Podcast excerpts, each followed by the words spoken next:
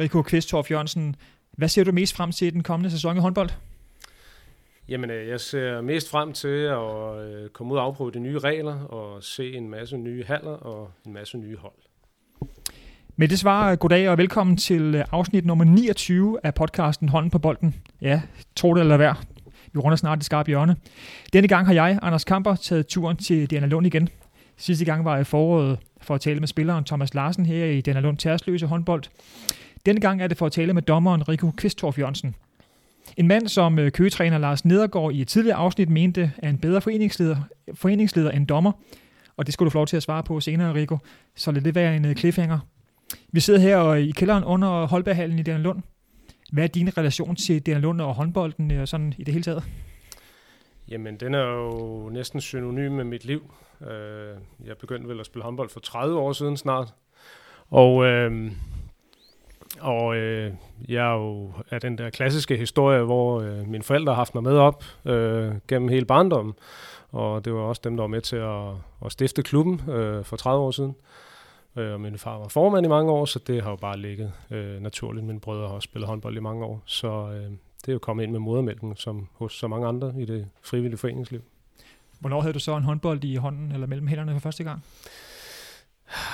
Jamen, der har jeg sikkert ikke været særlig gammel, det har nok været derhjemme, men hvad jeg sådan kan huske, der har jeg været omkring de der 6-7-8 år, da jeg begyndte at spille min mini-håndbold. Og hvor hurtigt opdagede du så, eller havde, havde du flere for det? Øhm, det er godt nok svært at huske. Øhm, jeg har altid været målmand, sådan som jeg husker det, og øh, ja, det var vel, da man blev sådan 12, 13, 14 år, vi rykkede lidt op i rækkerne, der fandt man vel ud af, at øh, det gik vel egentlig meget godt. Hvordan ender man, eller ikke ender, men hvordan kommer man ind i målet og stå? Det er sådan, øh, det er, nogle gange er det tilfældigt, og nogle gange så tænker man på, eller ser man på en ung pige, ung dreng og siger, du skal stå derinde, eller hvad, hvordan sker det? Ja, der må jeg nærmest også trække familiekortet, fordi øh, begge mine forældre øh, var også målmænd, øh, sådan noget sidst i 70'erne og 80'erne øh, på de bedste hold i, øh, i Jan Lund, og øh, min ældste storebror var også målmand. Så øh, ja, yeah, det ved jeg ikke. Det, det var bare sådan, det blev. Jeg tror ikke, der var sådan nogen speciel grund til det. Det har ligget lidt i generne, kan jeg høre. Åbenbart, ja. Ja, men ellers så er du kommet her til mikrofonen i den her udgave for at snakke om dit, uh, dit virke som, uh, som håndbolddommer. Det har du været i ja, rigtig mange år. Uh, lad os lige få den også. Hvordan, hvornår, uh, hvornår og hvorfor skiftede du egentlig fra at være spiller til dommer? Hvordan, hvordan gik det til? Jamen, der var jo et overlap på omkring 10 år faktisk. Jeg blev dommer i 2003, øhm, og øh, ah, nu blev det kedeligt, men igen, min far var også dommer i 25 år. Øh, stoppede, da han var sidst i 40'erne, øh, så det er også snart nærmest 30 år siden. Øh, og min yngste storebror var også været dommer øh, en del år.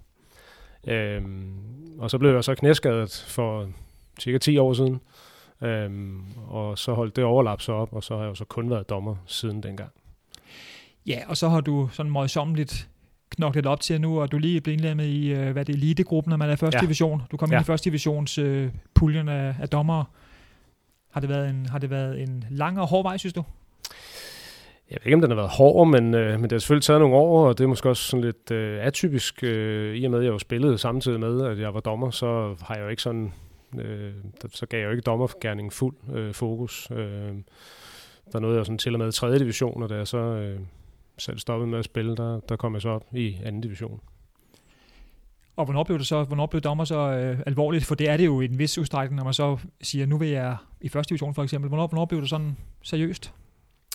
Jamen, øh, det har jo sådan haft lidt øh, nogle trappetrin, fordi egentlig har jeg jo, jeg vil jo altid gerne deropad, og, og synes jo også, det var forholdsvis seriøst, da jeg var i 3. division, men, men da jeg så selv stoppede med at spille, og kom op i, i anden division, så fik jeg en marker, som er flyttet til fra Jylland, øh, og, øh, og to år ældre end mig, men øh, vi var jo sådan på vej til at være midt i 30'erne, og kunne stadig godt nå noget, og så, så det var jo egentlig seriøst sådan der, de der tre sæsoner, til vi blev indstillet i 2016. Øh, kom desværre ikke op, øh, og så derefter så så droslede vi lidt ned og, og hyggede os egentlig lidt, hvis man kan sige det i uh, citationstegn, i, uh, i uh, anden division, hvor vi så var et af topparerne, samtidig med, at vi fløjtede første division damer, hvilket også uh, har givet nogle fine uh, oplevelser. Og så, for lige at gøre den færdig, så uh, da jeg fik uh, en ny yngre marker her for to år siden efter uh, coronaen, hvor der blev byttet meget rundt uh, på parerne, så har, det jo, har vi jo sådan set taget det seriøst derfra. Så fik du lige sådan, fik du klikket der igen, så nu, nu kører vi til til Ja. første division? Ja, der fandt man jo ud af, at, øh, eller der fandt jeg ud af, at selvom jeg er lidt deroppe i alderen, sådan rent dommermæssigt, så, øh, så var der stadigvæk en lille chance, i og med, at jeg fik en yngre marker, og 13-14 år yngre end mig, så, øh, så øh, der var noget at bygge på det. Kan du ikke prøve at tage os igennem, hvad er det for en, hvad er det for en vej, man skal igennem, fra man starter som, som seriedommer, ungdomsdommer, og så bliver det sådan, så bliver det sådan gradvist mere og mere seriøst øh, øh, 3. division, 2. division og deroppe af. Hvad er det, hvad er det for en, hvad er det for en, for en vej, man går igennem som dommer ud eller udvikling? Jamen, øh, jamen du, du starter selvfølgelig nede med at være øh, endommer og fløjte øh, i, øh, i øh, de lave serier. Hvis du er ung, og du gerne vil, så, øh, så kan du komme hurtigt øh, øh deropad. Øh, I gamle dage var det lidt mere rigidt, men det har man heldigvis øh, blødt op på. Så øh, du kan godt rykke to rækker på et år, hvis det er det, du vil. Øh, og hvis du ellers øh, viser øh, flere for det og øh, indstilling til det. Ikke? Øh, så man kan sige, divisionsdommer, det kan man forholdsvis hurtigt blive. Altså igen, hurtigt i gåsøjne, men hvis man vil, og man kan. Ikke? Øh, og det gør selvfølgelig ikke noget, at man har en eller anden håndboldmæssig øh, øh, baggrund øh, for det. Øh, så ja, det, det er sådan nogenlunde den vej. Ikke? Så hvor er de store, hvor er de store skridt, man tager? Er det fra, fra være serie til division, eller er det fra anden eller tredje til anden division, eller hvor er det, hvor er de store, de store Jamen, ja, altså jeg vil sige, øh, når man når op i divisionssystemet, så er der egentlig et stort spring, hver gang du rykker en række op, vil jeg sige. Øh, når vi taler herrerækker. Øh, og, og springet bliver egentlig kun større for hver række, er lidt mit indtryk. Øh, typisk så er det tempoet, man skal vende sig til, når man rykker en række op. Ikke? Øh, men det er klart, når man rykker fra tredje til anden, kommer op i anden division, det er jo sådan set lokalforbundets højeste række, og det er jo det er ikke halvprofessionel tilstand dog, men alligevel så er det jo nogle hold, der spiller for at komme op i den næstbedste række, som er landsdækkende. Ikke? Så der er jo noget på spil, ikke? Og når man så kommer op i, i første division, som er landsdækkende, så øh, kan der jo potentielt være arbejdspladser på spil og sådan noget. Ikke? Så, øh, så det er sådan lidt, øh, hvad kan man sige, eksponentielt, for hver gang du rykker en række, ikke? så er der altså noget mere på spil. Hvordan fornemmer man som dommer, at der er noget på spil? Jamen det er jo klart, altså de, de, de bliver jo klogere og klogere, jo længere man når derop, og, øhm, og de ved jo også godt, hvor de skal, hvor de skal sætte ind over for dommerne, trænerne øh, specielt. Ikke? Øh, de er lidt hurtigere på replikken, og de, de, jeg tænker, at de er mere inde i reglerne, end man er længere nede. Ikke? Så, øh, så det er vel egentlig sådan den måde, jeg lige umiddelbart tænker, at man sådan kan mærke det. Så man som dommer, så hører man et eller andet en træner eller en spiller, eller nogen sige et eller andet, så tænker man, okay, det var specifikt, eller det var en, der var en, en der, der vidste noget om nogle meget, meget specifikke regler her. Ja, Ja, men altså, ja, enten så er der dem, der sådan er meget øh, regelstærke, øh, eller også så er der dem, der bare hurtigt kommer med en kæk øh, kommentar. Jeg vil sige, øh, nu har jeg været ude i, nu har vi været ude i en del træningskamp her øh, i øh, august, øh, og øh, jeg vil sige, tempoet er så højt, at, at øh, som dommer har jeg i hvert fald ikke nu det overskud sådan til at tænke på, hvad de lige går og siger og sådan noget. Der, der skal man egentlig bare koncentrere sig om at dømme, ikke? Øh, sådan så man har det på plads i hvert fald, og så må det andet komme senere. Ja, du er lige kommet op i, i første division, øh, i, i øh, også kan dømme herrekampe. Så hvad er, det, du, hvad er det, du går ind til nu, når du siger, at det er et højere tempo? Men hvad er det hvad egentlig, du kigger på? Er det for, for at se de der helt små, små ting, som spillerne laver? Eller hvad er det, du egentlig har fokus på, når du så løber og dømmer nu og øver dig, kan man sige, inden turneringen starter? Ja, nej, altså de, de, de helt små ting øh, kigger vi faktisk ikke så meget på, fordi øh, egentlig så vil man gerne have flow i spillet. Det er nøgleordet, når man øh, går og dømmer. Øh, og, og skal, vi, skal vi finde alle de der små ting, så kommer man til at fløjte det lidt i stykker. Så, så egentlig så handler det meget om flow, ikke at fløjte for meget. Og, og, og det man lærer, når man kommer højere op i rækkerne som dommer, det er, at spillerne, de, de kan måske lige lidt mere, end man tror. Det vil sige, man skal ikke fløjte for hurtigt. Det, det handler om at, øh, at give dem tid, fordi de har altid lige den der ekstra aflevering i sig.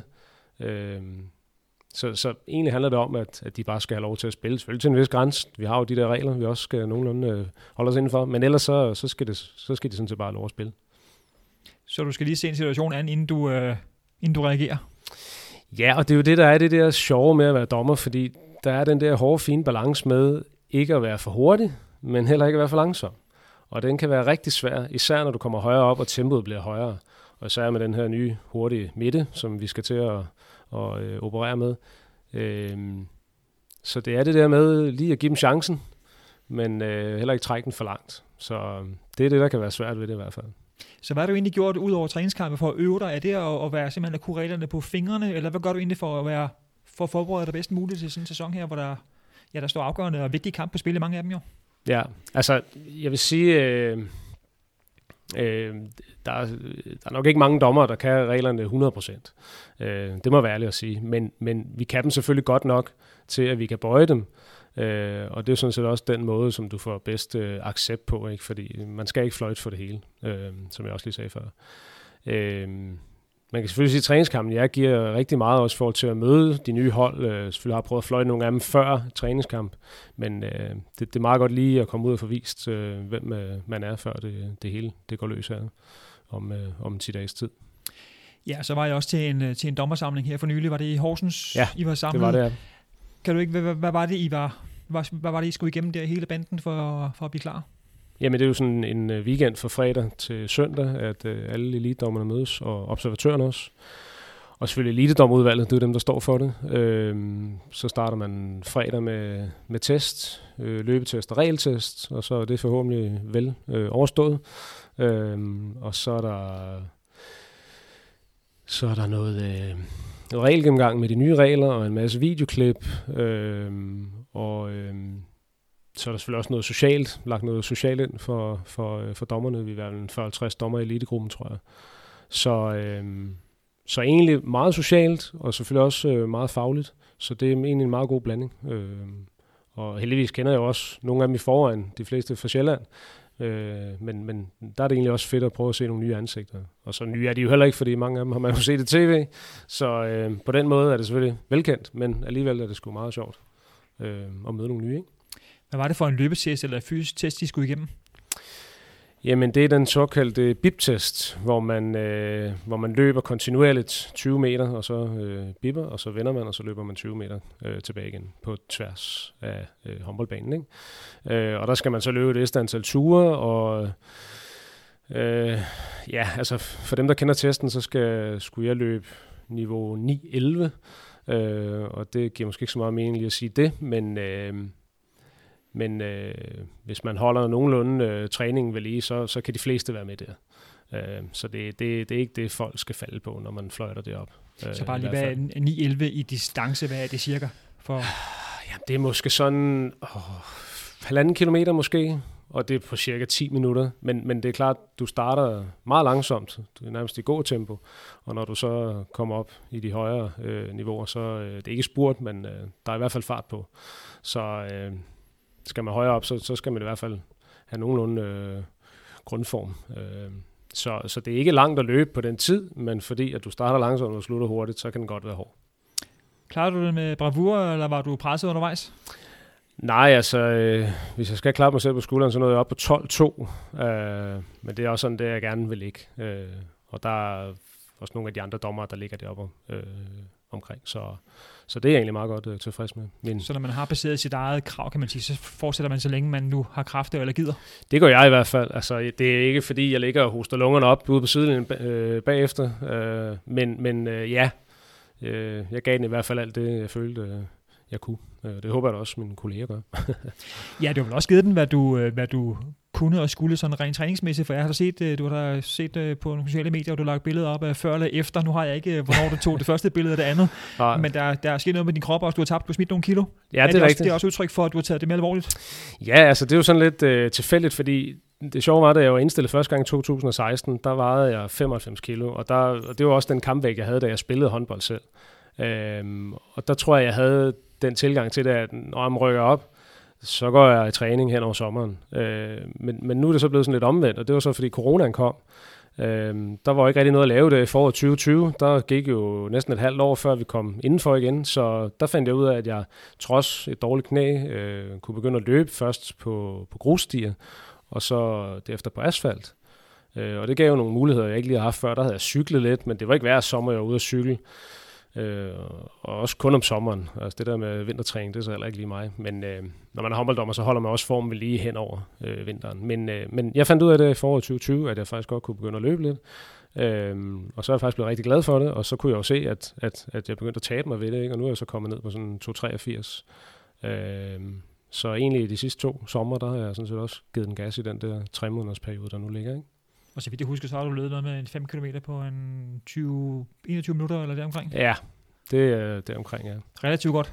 Ja, altså, jeg er snart 40, så jeg tænker, det er vel okay. så med andre ord, så er du, øh, så er du klar til en ny sæson?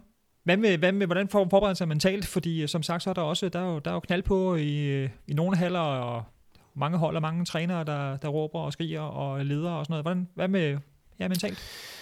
Ja, det er rigtigt. Det bliver øh, måske ikke et kulturschok, men, men alligevel bliver det noget helt andet, fordi i anden division, der, der var der meget forskel på hallerne. Ikke? Der kunne du komme ud til 50 tilskuere, du kunne også komme ud til 400 i nogle af hallerne, men det, men det var altså sjældenheden. Øh, Øh, nu prøvede jeg lige uh, her i sidste sæson, uh, da vi sluttede første ungdoms-DM i Gudme, og der uh, sad der op mod 1000 tilskuere derovre. Uh, så det var fedt at prøve, og så da vi havde vores, uh, vores indstillingskamp i FIF, hvor de mødte Tostrup, der tror jeg, der er siden 700 tilskuere. Uh, og det, det er sjældent, at vi får lov at prøve det. Så jeg har lige prøvet det på gange, men det er klart, når vi kommer i første division, og står point på spil, ikke, så, så, så bliver det helt andet tryk. Men, men jeg er nu egentlig meget fortrydningsfuld. Øh, vi har observatører med i herrekampene, det vil sige, de tager sig lidt af bænkene og noget, og øh, øh André Visholm, som jeg nu er blevet marker med, det er hans fjerde sæson i rækken, så man kan sige, han har også noget ballast, ikke? Øh, han er 33, så, så han er heller ikke helt, helt ny.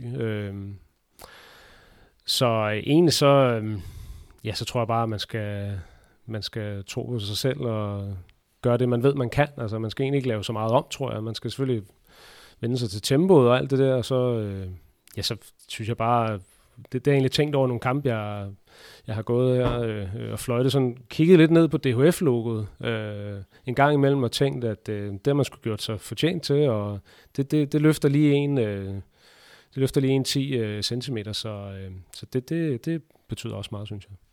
Så den der du har ikke nogen, du har ikke nogen sådan, hvad skal vi sige, frygt, eller den der med, oh bare ikke lave en fejl næste gang, fordi det går så hurtigt, der, kan, der, der skal så lidt til nogle gange. Nej, altså hvis, selvfølgelig kan man sige, hvis, hvis, hvis, man, øh, hvis man ikke fejler, så er det fordi, man ikke laver noget. Så det, tit er det også vigtigt øh, som håndbolddommer, at man, at man tager stilling til noget, fordi gør man ikke det, så kan, så kan spillerne hurtigt blive usikre på en. Men altså, man kommer til at lave fejl. Alle laver fejl. Øh, selvfølgelig kan der være fejl, der er større end andre og på afgørende tidspunkter.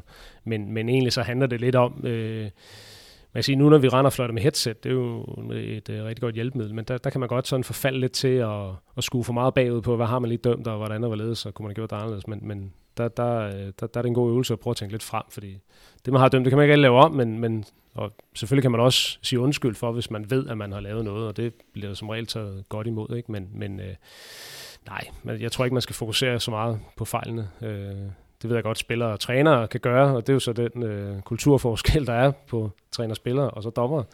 Øh, forhåbentlig kan vi nærme os øh, hinanden, som, øh, som øh, årene går, men, øh, men nej, det, øh, det er sådan set bare videre. Det skal man ikke hænge sig i. Men du mener, at hvis man lige havde en, en fejl eller noget, man er i tvivl om, så kan I godt lige gå og, og snakke lidt i headsettet, dig og, og markeren, og tænke, åh, oh, havde vi ret der? Ja, det du mente. selvfølgelig kan man ikke undgå at vende de kendelser, man lige har, men altså, man, man, man, man skal ikke gå og hænge sig i noget, der skete for tre minutter siden, øh, fordi så, så kan man ikke koncentrere sig om det næste kendelse. Det er jo sådan set den, der er den vigtigste. Ikke? Så, øh, så jo, jo, selvfølgelig er man nødt til at vende de ting, man går og fløjter, fordi det kan også være lidt med, hvis, hvis det er starten øh, af kampen, hvorfor vi lagt linjen, øh, så, øh, så jo, jo, man er selvfølgelig nødt til at gå og snakke om det, det er klart. Ja, og så var der også en regeltest i jeres, eller i jeres dommersamling i Horsens. Hvordan gik den? Eller hvor, hvor, hvad er det for en test? Er det simpelthen en, en gennemgang af, eller er det store ting, eller er det også nede i nogle detaljer, eller meget små detaljer, eller hvordan, hvordan er den? Jamen, øh, det er 30 spørgsmål, og det er såkaldt øh, multiple choice, så man kan have sådan 6-7 svarmuligheder øh, på hver spørgsmål, og, og så kan det være, der skal være et kryds, det kan være, der skal være fem krydser, det, det ved man ikke.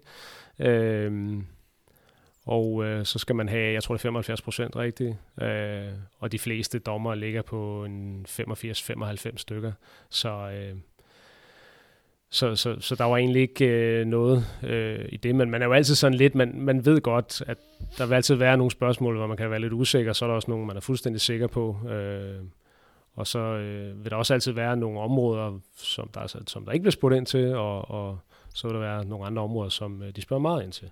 Så det er sådan lidt med forskel. Men, øh, men øh, jo, det, øh, det gik fint i år. Så har man som dommer eller som dommerpar, har man, har man gode og dårlige områder i, i håndboldloven? Oh, Ja, det har man jo sikkert nok. Øhm, det synes jeg egentlig er svært. Jo, altså det, selvfølgelig vil der være nogle ting, man er bedre til end andre. Lad mig bare sige, at der er ingen dommer, der er gode til at dømme skridt. Øh, så den kan vi hurtigt øh, aflive, øh, hvis der er nogen, der troede det.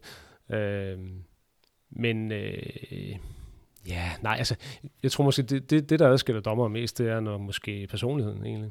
Øh, fordi når vi kommer herop, og der, vi arbejder også meget med video, øh, og det, der hedder standardsituationer, øh, hvornår noget skal give en udvisning. Så, så man kan sige, det der med, hvad du fløjter på banen, det skal egentlig helst være rimelig ensartet.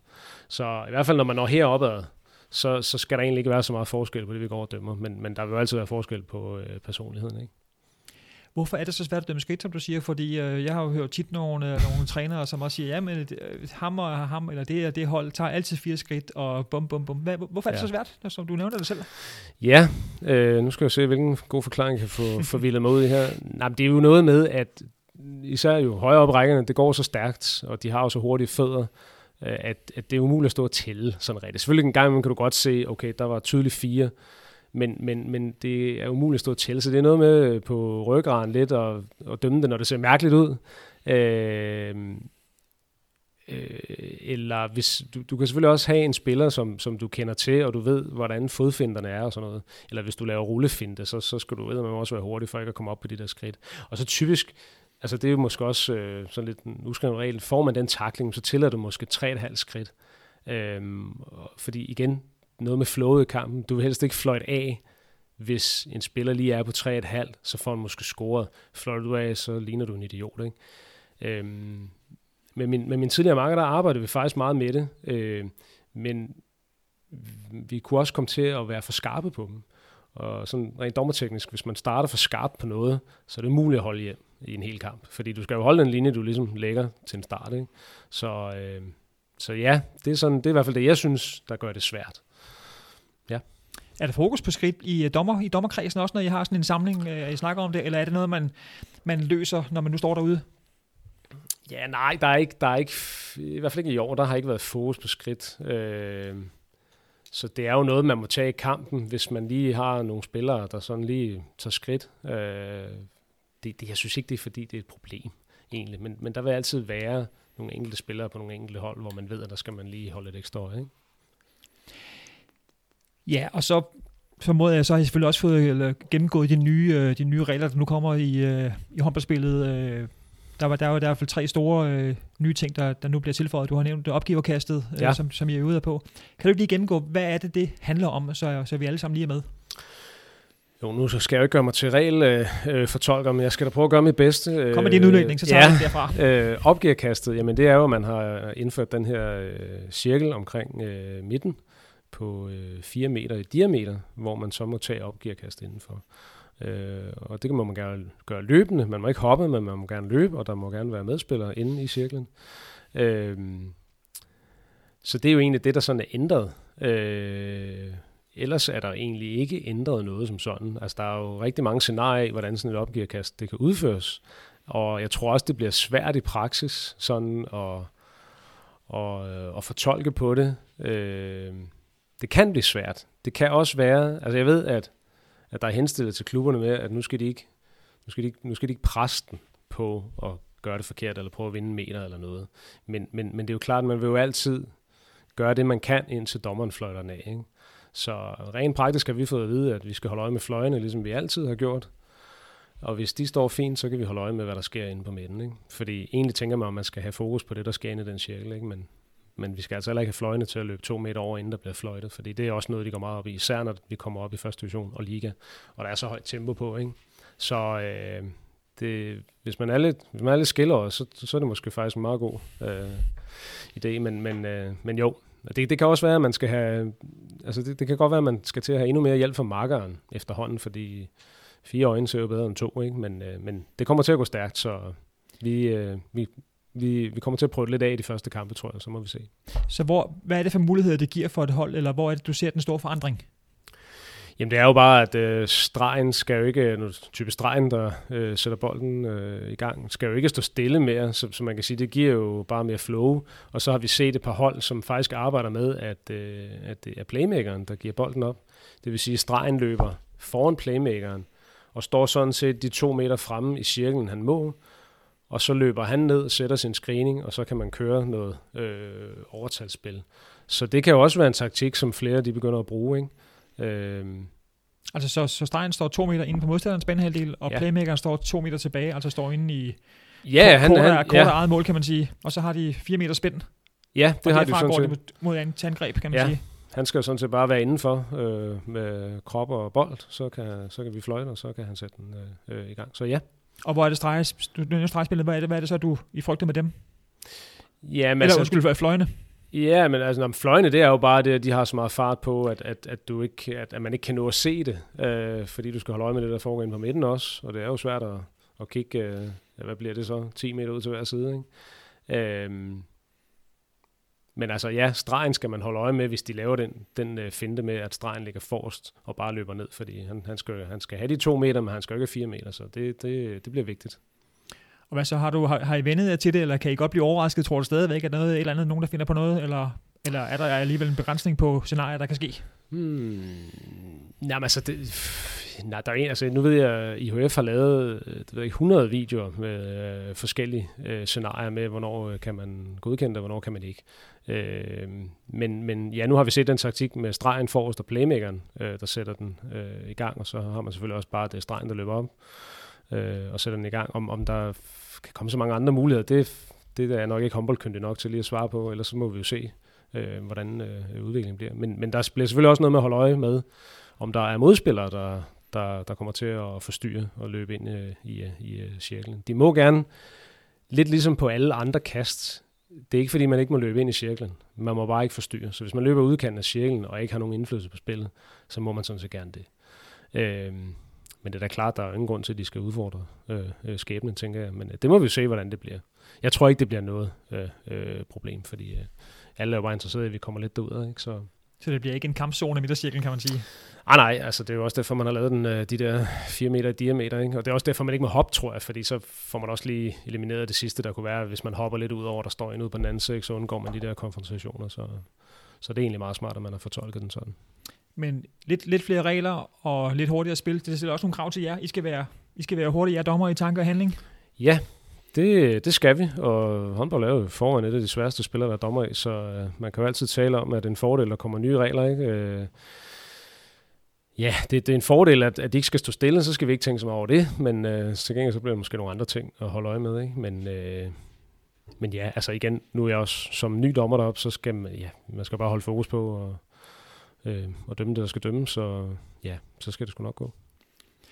Ja, så er der en anden med bold i hovedet på målvogteren, målmanden, mål, ja, vogteren. Ja. Hvad er det, det går ud på? Kan du sådan øh, skitsere det? Ja, men der må indføre den her regel, at øh, skud i hovedet på målvogter i åbent spil, hvis du er helt fri, det giver to minutter. Det vil sige, bliver der dømt et frikast, et straffekast, så gælder reglen ikke. Hvis der er en mand imellem, så gælder reglen heller ikke. Øh, så hvis du er helt fri indover, og du øh, skyder målmanden i hovedet med et hårdt skud, øh, så vil du få en udvisning. Hvis du laver de der bløde lop, og målmanden prøver at redde bolden med hovedet, så bliver man selvfølgelig ikke straffet, men, øh, men ellers jo. Så, og, og et hårdt skud, det er en afslutning, altså en regulær afslutning. Ja, ja. Det er en øh, normal afslutning, som man ellers vil, vil gøre det, ja. Ja, og så er der passivt spil, jo, som jo også alle, øh, alle sidder og kigger på, hvornår og træneren rækker armene i vejret og siger, signalerer øh, passivt spil og gør ved. Hvordan, hvordan, hvad er ændringen der? Jamen, der er den eneste ændring sådan set, at man er gået fra seks afleveringer til fire. Øh, så der kan også komme lidt mere tempo på der. Man, man lavede nogle statistik ud for nogle mesterskaber, der, der viste, at, man, at der blev afsluttet efter tre og en halv aflevering. Øh, så derfor har man sat det ned til fire. Øh, og så håber man på, at det kan give lidt hurtigere spil. Øh, nu har vi selvfølgelig arbejdet med den her i træningskamp, og jo, altså, det, jeg synes alligevel, der er en lille forskel, fordi øh, hvis man altså to afleveringer og så et frikast, så er løbet kun to tilbage, ikke? og så, så er du faktisk presset, ikke? og det er også derfor, vi skal være opmærksom på, at forsvar ikke begår de her taktiske frikast. Øh, I gamle dage hed det, at øh, hvis man gik frem for at lave frikast, sådan af unødig hård karakter, eller altså, så skulle man bestraffe det. Øh, nu hedder det så bare, hvis man begår de her taktiske frikast, kun for at stoppe det, så kan man overveje at straffe det.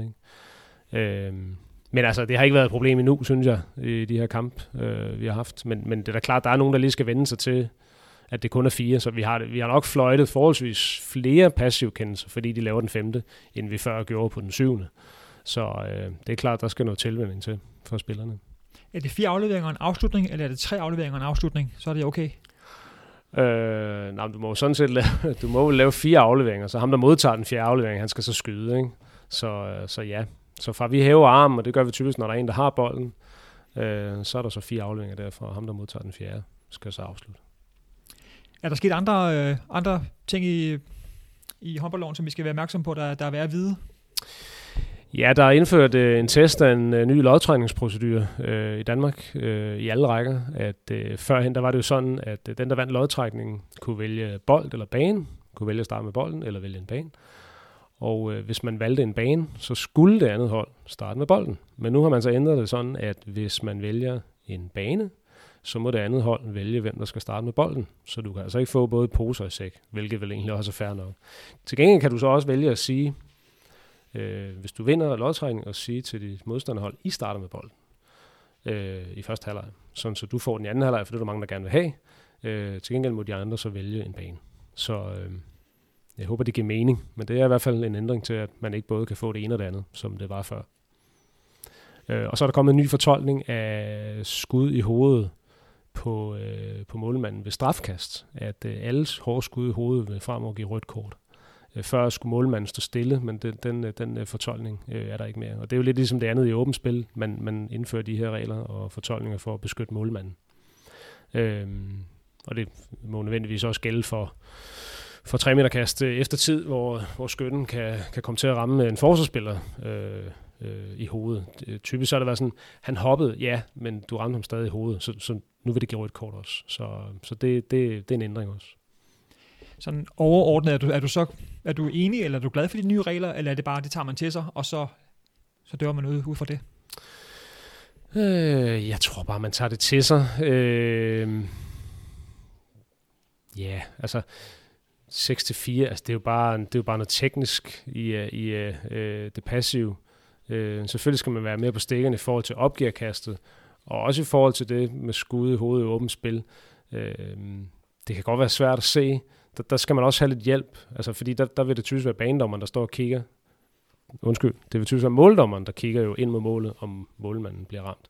Men der kan banedommeren så træde til for sin øh, øh, placering, hvor man måske faktisk har en bedre vinkel på det. Så, så, så selvfølgelig bliver der nogle, nogle, nogle fokuspunkter der, hvor man, hvor man lige skal tænke sig om, hvornår man begynder at løbe, og hvornår man vender om og sådan nogle ting.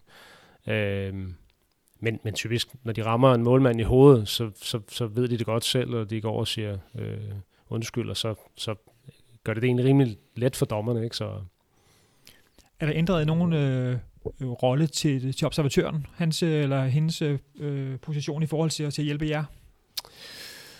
Oh, der spørger du måske om noget, jeg ikke kan svare på sådan helt. Okay. Øh, det tror jeg egentlig ikke. Altså, observatøren er jo ikke, er jo ikke en dommer. Altså, det er jo stadig dommerne på banen, der skal træffe øh, øh, afgørelsen. Det er jo kun omkring bænkene og noget med team timeout og sådan nogle ting, øh, som observatørerne øh, tager sig af. Øh, selvfølgelig kan vi spørge dem, og så vil de svare det, de har set. Øh, men, men det er ikke sådan, at de, de kalder ind til os, at der er sket det der, og så skal vi dømme sådan og sådan. Det er stadig dommerne, der har afgørelsen derinde. Ja, der er jo store krav til, øh, til spillerne. De træner jo øh, mange af dem hver, hver dag og, øh, og lever af det og gør ved. Hvad, hvad kræves egentlig af, af dig eller jer som elitedommer, for I, for I kan ja, for I kan leve det liv, I gør, som I har arbejde og ja, familie, det har spillerne selvfølgelig også. Men for at være på toppen, hvad, hvad, hvad, hvilke krav stiller sig til dig? Det er klart, når man tager springet fra anden til første division, hvor det er så der er selvfølgelig øh, amatører, både i herre og damer, men der er også nogle halvtidsprofessionelle, og der er sågar også nogle fuldtidsprofessionelle i toppen øh, øh, rækken, så, så stiller det selvfølgelig nogle andre krav. Øh, det er klart, at vi er jo, vi er jo sådan set bare frivillige, øh, dommerne nærmest. Øh, så det er klart, at, at, at man, man skal jo sådan set have, var lige vil sige, have, have styr på hjemmefronten. Altså, øh, der skal jo være accept af, at man, at man bruger så meget tid, især når man kommer op i det landstækkende række, så vil man komme til at bruge noget mere tid på det, ikke? i og med, at man har observatører og har evaluering efter hver eneste øh, herkamp, øh, i hvert fald. Øh, vi har det ikke i damekampene. Øh, så, øh, så der skal jo være forståelse hjemmefra. Nu har jeg selv en hustru og to børn. Øh, og det er der da, det er der da indtil videre i hvert fald, og jeg tror da også bare, at de synes, det er sjovt, at jeg kommer den øh, række øh, højere op.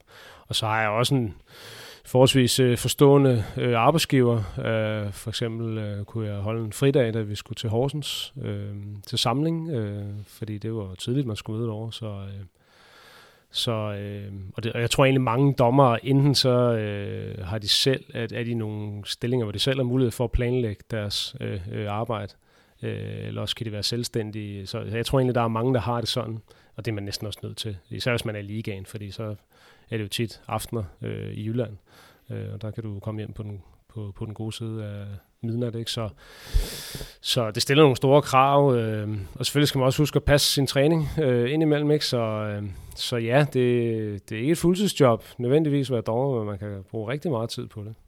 Så hvis du for eksempel har eller får en kamp en onsdag aften i Tønder eller Række Mølle, jeg ved ikke, om det er sandsynligt, men lad os nu sige, hvordan ville din dag så se ud?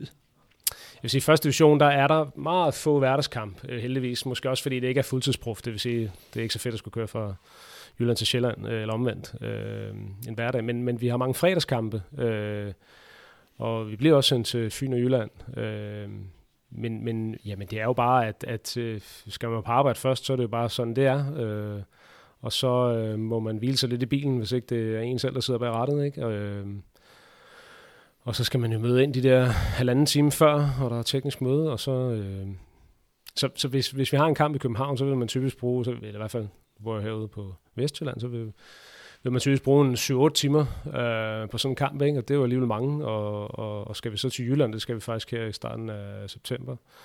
Øh, Rækker Mølle faktisk, som du lige selv nævnte, sjovt nok. Øh, ja, men så skal man jo afsted klokken, klokken 3 om eftermiddagen, så er man måske hjemme, jeg ved ikke, klokken 1-2 stykker øh, om natten, ikke? så men det, men, men det bliver også fedt. Altså det, det bliver fedt at komme til nogle nye haller øh, og komme over broen også. Det er jo ikke noget, man prøver så tit, når man er breddedommer, hvis man kan sige det sådan.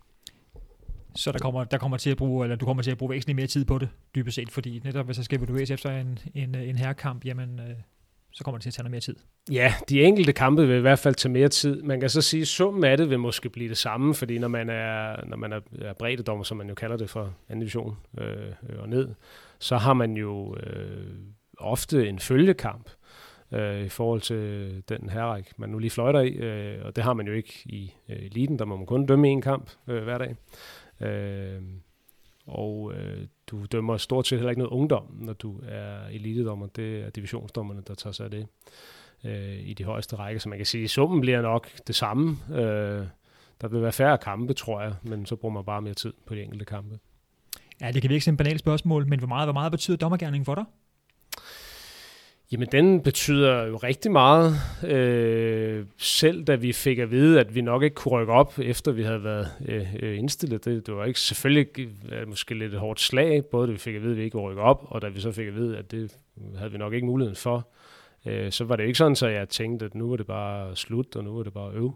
Øh, jeg har da hele tiden haft det sådan, at jeg øh, har da umiddelbart lyst til at være dommer, øh, indtil jeg ikke kan gå mere, var jeg lige ved at sige. Men øh, også fordi, efter jeg blev knæskadet, det er 2012, så har det jo ligesom været en måde at beholde kontakten til håndboldmiljøet på. Altså selvom jeg nødvendigvis er jeg ikke så social øh, anlagt, men, men i forhold til håndbold, hvor man har været med i mange år og har et stort øh, øh, netværk, der kunne jeg da godt mærke, da coronaen ramte, at øh, det, man, man savnede da lidt at komme ud i hallerne og møde holdene og trænerne, og selvfølgelig også øh, dommerkollegerne, selvom man selvfølgelig ikke ser dem så tit så, øh, så manglede der da helt sikkert noget der. Øh, så øh, jamen det er jo også, altså, det er jo også lidt en livsstil på en eller anden måde. Øh, at man ligesom planlægger, altså lidt, lidt ligesom professionelle øh, atleter siger, jamen det, det er jo klart, at man ikke kommer med til familiefødselsdag og sådan noget. Sådan har jeg det jo faktisk også lidt, ikke? Altså jeg planlægger jo lidt ud fra dommergærning, at, at det er jo sådan den, der kommer i første række, ikke? Og så, og så må man tage et andet, man lige kan, ikke? Når det lige passer. Så, øh, så, så når jeg en sjældent gang møder op til en fødselsdag i svigerfamilien, så bliver det jo, Nå, kommer du i dag? så øh, de, de, regner, de regner med, at jeg ikke kommer, og hvis jeg så kommer, så er det bare en bonus. Ikke? Hvad er det ved dommergærning, som, som du godt kan lide? Altså er det den der retfærdighedssans, eller ansvaret, eller for der er jo, altså nogen, der er jo nogen, der tænker, at det skal jeg aldrig nogensinde tage ansvar for en håndboldkamp eller en fodboldkamp og stå og fløjte for noget som helst, fordi man bliver også, ja, der er pres på, at man bliver svinet til, for nu siger det lige ud. Hvad er det, der tiltaler dig? Jamen, øh, jeg vil sige, øh, jeg har nok været så heldig eller dygtig, kan man sige, at jeg synes ikke, at brok er det, der har fyldt mest. Og sådan tror jeg måske egentlig også mange dommer vil sige. Jeg kunne godt forestille mig, at seriedommerne de måske får noget mere røg, end vi gør længere op. Men, men, men, øh, og selvfølgelig kan man også have nogle oplevelser, der ikke er så fede, men langt de fleste dommer vil sige, at 98 procent af tiden, der, der er det fedt, og der er det positivt. Og så vil der selvfølgelig altid være noget, ikke? Øh, men øh, jamen, retfærdigt sans, det, det ved jeg ikke, fordi egentlig så egentlig er struktureret på mange områder, og det er det også sådan på en eller anden måde at være lidt humbledommer, Du har nogle regler, du skal holde dig indenfor, men egentlig kan jeg også godt lide det der med, at, at man, man skal kende reglerne for at kunne bøje dem, og, og du skal kunne bøje dem for at kunne lede og afvikle en håndboldkamp øh, ordentligt. For det nytter ikke noget, du står med regelbogen i hånden og insisterer på at fløjte alt, der sker, fordi så er det, så er det, det bliver, så bliver det noget rigidt noget. Men, men øh, ja, altså det er vel også noget med, hvis man, hvis man går i gang med noget, og man finder ud af, at man egentlig er, er okay god til det, så, så gør det jo også mange ting nemmere, ikke? Øh, ja. Så du siger, du har ikke oplevet meget øh, brok, så hvad, hvad er, øh, hvis der, der skulle være en øh, enkelt eller to øh, unge øh, håndboldspiger, der lytter til den her øh, udsendelse her, hvad er så det gode råd til dem, som står i starten af 20'erne øh, og tænker, åh oh, nej, nu skal jeg ud og have det der hold, og jeg ved, at der er en træner, der bare råber hele tiden. Giv dem øh, nogle gode råd. Oh, jamen, øh, Altså jeg ved jo også godt, det er jo, det er jo svært at fastholde, øh, især de der unge der, og det er jo fordi, der er nogen, der ikke kan opføre sig ordentligt, øh, desværre, men, men selvfølgelig skal man have lidt tyk hud, men, men, men rådet må næsten være, at man skal huske, det er ikke din person, de brokker sig over. Det er din rolle, ikke? Det er, det er uniformen, det, Altså, så det, det er jo ikke dig som person, de brokker dig over, så, så egentlig skal man bare huske det. Og det kan selvfølgelig være svært, når man står der, Øh, og ellers så har man jo sine midler, ikke? især hvis det er overfor spillere og træner, så har man sine kort og hvad man ellers har. Ikke? Øh, og det tilskuer, det er selvfølgelig en anden sag, men, men, øh, men, men ja, det må egentlig sådan umiddelbart være det, at, øh, at man skal ikke tage det for personligt. Øh, og det kan selvfølgelig være rigtig svært, når man, ja, hvis man står der som 20 år, og nogen er måske endda yngre nu, ikke? Øh, og der så er trænere, især forældre, der måske har lidt for høje forventninger til, hvad der er, der skal foregå. Ikke? Men øh, ja, vi laver fejl øh, øh, alle sammen. Og hvis, jeg ved godt, Øh, håndbolden er jo ikke til for dommerne, men, men, men hvis dommerne ikke var der, så var det jo også svært at afvikle håndboldkamp. Ikke? Så vi lever i en eller anden fælles øh, symbiose for at, at få det hele til at glide. Så lad os sige, at du starter i elevatoren med, øh, med, en ung, øh, med en ung mand på en 18-19 år og skal sige, øh, siger, jeg er håndbolddommer, det skal du også være. Så har du et minut, indtil han når øh, 13. sal. Hvad vil du sige til ham? Åh, oh, det var en svær øh, udfordring. Jamen, øh, jeg tror, jeg vil sige... Øh, at man skal nyde det, og ikke øh, tage det så tungt nødvendigvis. Det kommer selvfølgelig an på, hvad det er, man lige skal fløjte, men øh, åh, det, det går nok svært. Øh, Undskyld, jeg havde ikke forberedt dig på Nej, det er også okay. Egentlig havde jeg, altså, hvis ikke det var fordi, man havde så travlt, øh, hvis ikke det var fordi, jeg havde så travlt med min egen dommergærning, så havde jeg egentlig tænkt, at, at det kunne være sjovt at være øh, øh, udvikler også. Øh, jeg har prøvet det lidt, men det var nogle år siden. Øh, men ja, altså, fordi det, det er jo, altså, det, selvom det kan være lidt, lidt hårdt i starten, så er det måske bare det at holde ved. Fordi det, der, der er rigtig mange, der siger, at det er jo en fantastisk lederuddannelse at være dommer. Ikke? Øh, øh, og, og, jeg, og jeg tænker, at man får, at det giver noget robusthed på en eller anden måde, at man får nogle ting med i rygsækken, som man kan bruge ude, i, ude i sit øh, civile liv, hvis man kan kalde det det. Ja, og omkring dommerverdenen, er der, er der egentlig et hierarki øh, blandt, øh, blandt øh, dommer? Det kan man godt tænke nogle gange, så er dem, der dømmer de store internationale kampe, er de, sådan, er de, er de, de urørlige, eller er der et hierarki, eller er det, er det afgjort af, hvilken række man ligger i og dømmer i, eller hvordan, hvad er sådan dit, øh, dit oplevelse af det? Ja, så der er jo i hvert fald et helt øh, objektivt øh, hierarki i og med, man kan jo se, hvor folk øh, dømmer henne. Øh, nu, var, nu var jeg jo så ja til elitedommersamling her for første gang, øh, og det er jo klart, at de internationale dommere, de fylder jo mere. De har noget alder, de har noget erfaring, så de vil jo, de vil jo nødvendigvis fylde noget mere. Øh, men jeg synes, der er stor respekt for øh, øh, hinanden, og alle kan sådan set snakke sammen. Så på den måde er der jo ikke hierarki. Øh, men, men, men det er klart, man, man ved jo, hvor de forskellige dommer dømmer, så, så på den måde er der jo et øh, øh, hierarki. Øh. Så ja, det er jo egentlig sådan, jeg tænker, det er.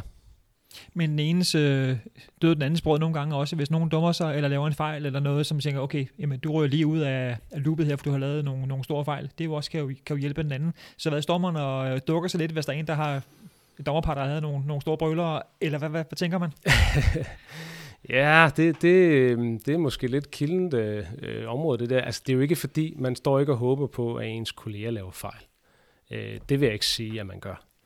Øh, fordi vi er alle sammen interesserede i, at alt bliver dømt så korrekt som muligt øh, til glæde for håndbolden. Men, men på den anden side, som du siger, ja, den ene stød, den andens brød, og sådan er det jo. Så når man kommer herop øh, i de højere rækker, det er klart, altså nåløjet, det er så lille. Øh, der var indstillet i 2016, der var faktisk kun to par, der var indstillet. Et jysk par, og så også i, øh, i, øh, i øh, Øst. Og øh, de kom op, og vi kom ikke op. Og, og så man kan sige, at nåleåret det år var meget lille. Øh, det kan også være, at vi bare ikke var gode nok. Det var formentlig det også. Men, men øh, i år, der er der rykket øh, tre par op, to par fra øst og et par fra vest. Så man kan sige, der har nåleåret været, været lige det større, men, men typisk, når man skal op i eliten, der er bare så mange tilfældigheder i spil. Der, der, der er mange ting, der skal gå op. Øh, er der lige en, en dommer, der bliver skadet? Er der en, der vælger at stoppe? Er der en, der søger overlov på grund af en eller andet familiearbejde? Øh, Måske rykker de, splitter de nogle par op og rykker nogen ned. Det gjorde de i år, ikke? Altså jeg rykkede, jeg øh, skal jo ikke dem sammen med ham, jeg rykker op med, fordi de fandt en, der var yngre til ham, og jeg fik så en, der passede mere til min alder, og det giver jo super god mening.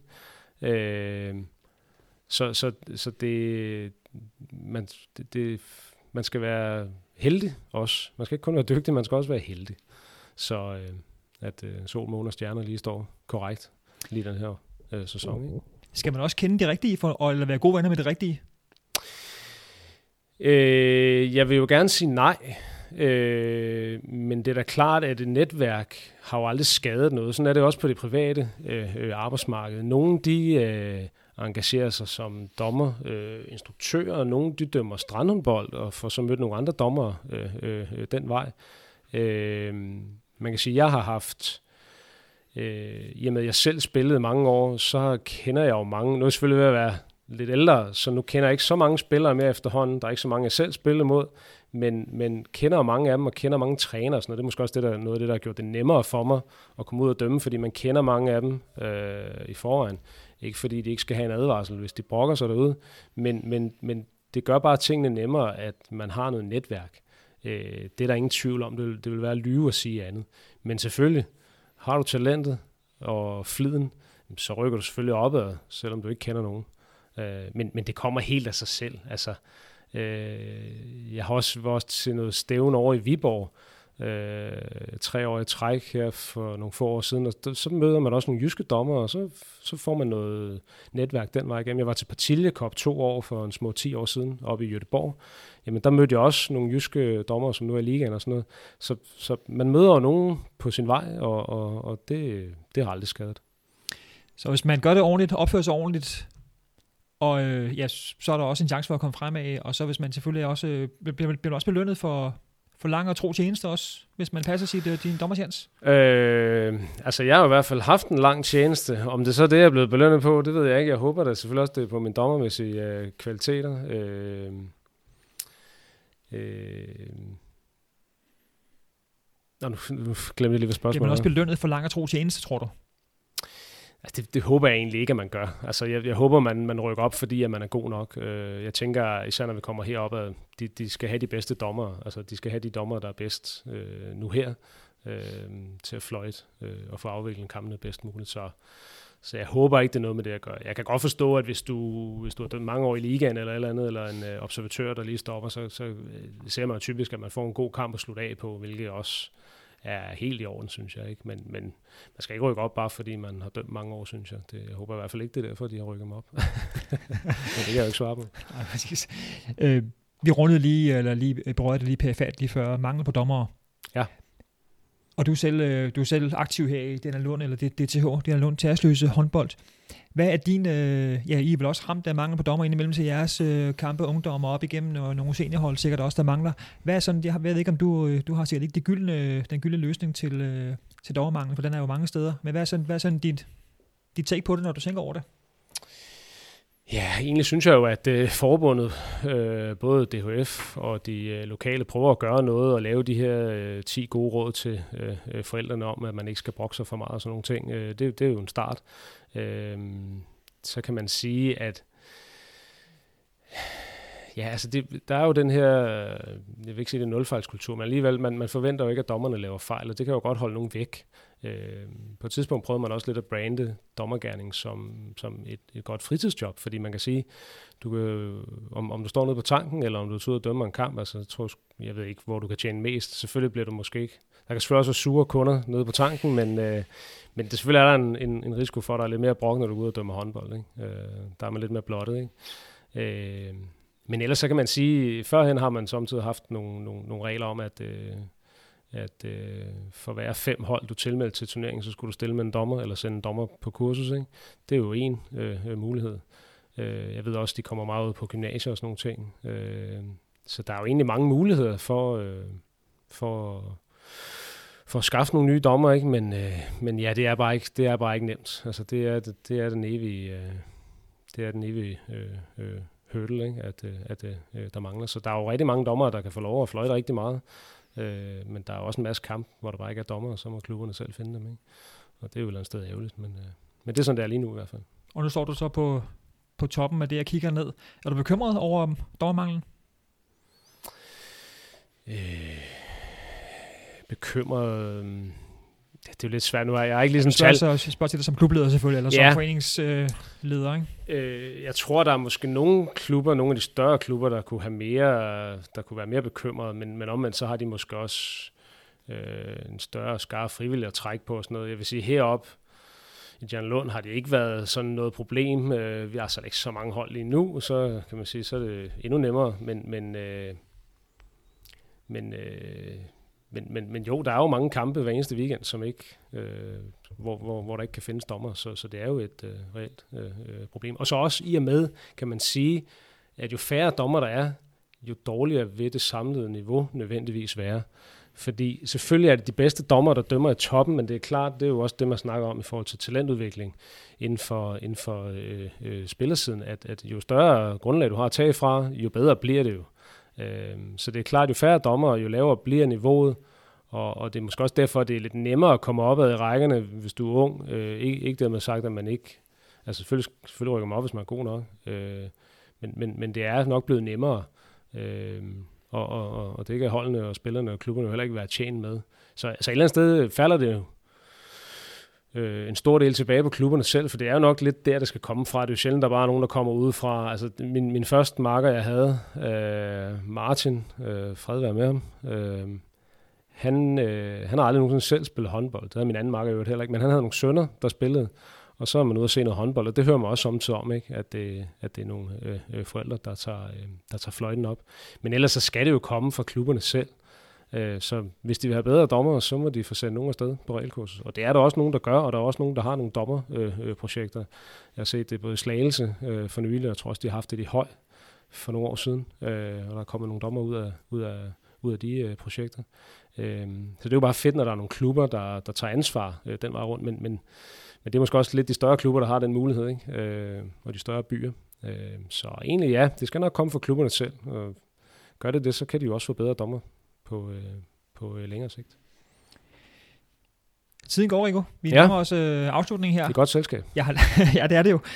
Jeg har lovet dig en replik. Øh, Lars Nedergaard drillede dig lidt og kaldte dig oh, en ja. Øh, bedre foreningsleder end uh, dommer. Du, har, du skal lige have lov til at, at komme med en svirper tilbage, hvis du har en. Jamen, så tænker jeg jo, at øh, jeg må være en bedre dommer, end han er træner, fordi øh, lige pt. så er der en række højere end ham, så øh, vi må se, om vi mødes næste år i første division. Ja, de, de ser i hvert fald god ud. Den uh, credit uh, skal han da have i, uh, i uh, Køge. Ja, Lars er jo tidligere træner her i den Lund, så du, du kender ham vel også? Det må jeg sige, jeg kender ham, jeg kendte ham lidt før, men uh, selvfølgelig, når han nu har været her i to år, så, så kender jeg ham jo rigtig godt nu. Apropos det der med at kende hinanden, er det nogle gange, eller er det også en ulempe, at man kender hinanden så godt, at du, du kender jo, han har været leder eller træner her, og du kender jo rigtig mange træner, du har dømt i mange, mange år. Er det også en ulempe at kende dem så godt nogle gange? Ja, både og, ikke? Altså, det er jo, det er jo den, igen den der fine linje mellem at være forberedt og forudindtaget, ikke? Altså, man er nødt til at være forberedt, også når man kommer længere op, ikke? Øh, fordi ellers så, så, så tror jeg, man kommer lidt i problemer, øh, i hvert fald i forhold til spillet øh, øh, på banen. Men det er klart, nu dømte jeg ni sæsoner i anden division, blev det faktisk til, og, øh, og det er klart, til sidst så kender man jo stort set alle. Øh, og, og, og det har da sin fordel, og det er jo også noget med netværk, at, at øh, de ved, når det er mig, der kommer ud, eller når det er os, der kommer ud, jamen så ved de, hvad de får, og vi ved, hvad det er, vi skal holde øje med. Så på den måde kan det være en fordel, men, men det kan, det kan, man kan selvfølgelig også blive lullet lidt i søvn af det, men øh, overall sammenlagt, så vil jeg nok sige, at det, det er en fordel. Men, øh, men man skal selvfølgelig også passe på, at det ikke bliver for hyggeligt, fordi øh, vi skal jo være neutrale og, og så retfærdige som muligt. Øh, så, øh, men overordnet tror jeg, det er en fordel, og, og, og sådan er det også længere op. Altså det, håndbold i Danmark, det er jo en fætter kusinefest. Alle kender alle, og hvis du har lavet en fejl, så ved alle det dagen efter. Ikke? Så, øh, men det er jo så også charme ved det. Og hyggeligt skal du nok få det, når du kommer rundt i de danske haller i uh, første division, i hvert fald i herrehåndbold. Der er knald på, kan jeg bare sige til dig. Det, det håber jeg. Det er jeg sikker på, øh, øh, der bliver. Så ja, det, det bliver rigtig sjovt. Er der også kriller i maven? Altså nu, øh, det er jo så næste fredag, at vi skal, vi skal have den første kamp inde i Ajax, hvor de møder FIF. Øh, så det er jo Københavner-slag øh, der. Og, og øh, altså, der, der skal være noget kriller i maven, men det skal selvfølgelig være det rigtige kriller, man skal ikke, man skal ikke stå og være nervøs for lige at fløjte noget, fordi så, så bliver det også så bliver det også noget skidt. Ikke? Altså det med at finde det rette spændingsniveau, hedder det jo også på spillerside. Øhm, så, så man får dømt det, der skal dømmes. Så jo, det, øh, det, øh, det bliver sgu fedt. Det gør det. Rico, det var det. Det var en fornøjelse. Tak for det. Jamen tak lige med.